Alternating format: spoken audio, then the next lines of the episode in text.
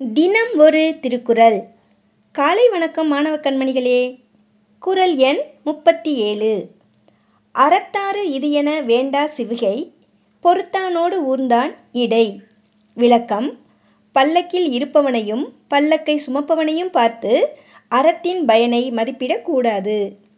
பல்லக்கை சுமக்கிற மனிதனையும் பல்லக்கில் இருந்து சவாரி செய்கின்ற மனிதனையும் கவனித்து ஆலோசித்தால் தர்மம் செய்யாவிட்டால் என்ன துன்பம் விளையும் என்பதையும் தர்ம காரியங்கள் செய்வதால் என்ன இன்பம் கிடைக்கும் என்பதையும் யாரும் சொல்லாமலேயே அறிந்து கொள்ளலாம் என குறிப்பிடுகிறார் திருவள்ளுவர்.